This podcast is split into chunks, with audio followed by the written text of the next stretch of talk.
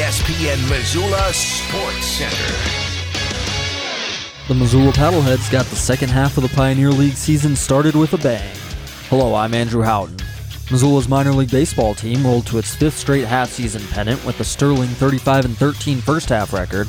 After a few days off, the Paddleheads started the second half of the Pioneer League season with the first of a six-game homestand against Ogden on Tuesday. The Raptors went 31 and 17 in the first half to capture the first half pennant in the Pioneer League South Division. In the matchup between the two Pioneer League powers on Tuesday night, Missoula scored five runs in the bottom of the fourth and held a 7 3 lead going into the eighth inning but Ogden scored two runs in both the eighth and the ninth to force a knockout round home run derby to decide the winner. After Raptors designated hitter Damian Henderson failed to hit a home run in any of his five knockout round swings, center fielder Keaton Greenwald walked it off for the Paddleheads. He smashed a home run over the left field fence to lift Missoula to an 8 7 victory. The game winning bomb continued Greenwald's outstanding season.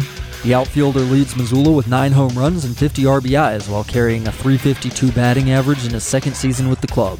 Missoula's series with Ogden will continue through the weekend. First pitch from Allegiance Field at Ogren Park is tonight at 7:05 p.m., and you can also listen to play-by-play of the game on 102.9 ESPN Missoula.